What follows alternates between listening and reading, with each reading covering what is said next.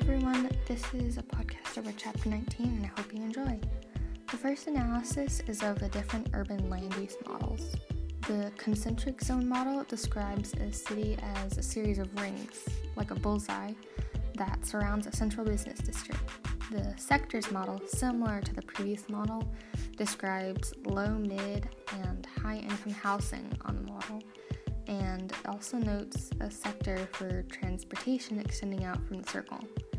Finally, the multiple nuclei model suggests that functional zo- zonation occurs around multiple centers instead of just one, like the concentric model and the sectors model does.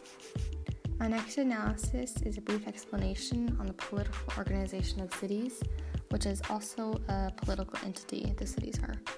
The term municipal refers to the local government or the cities provided by the government of a city or town. I believe the multiple nuclei model best re- represents megacity clusters as the land space is based around those centers of megacities while expanding out to the other megacities.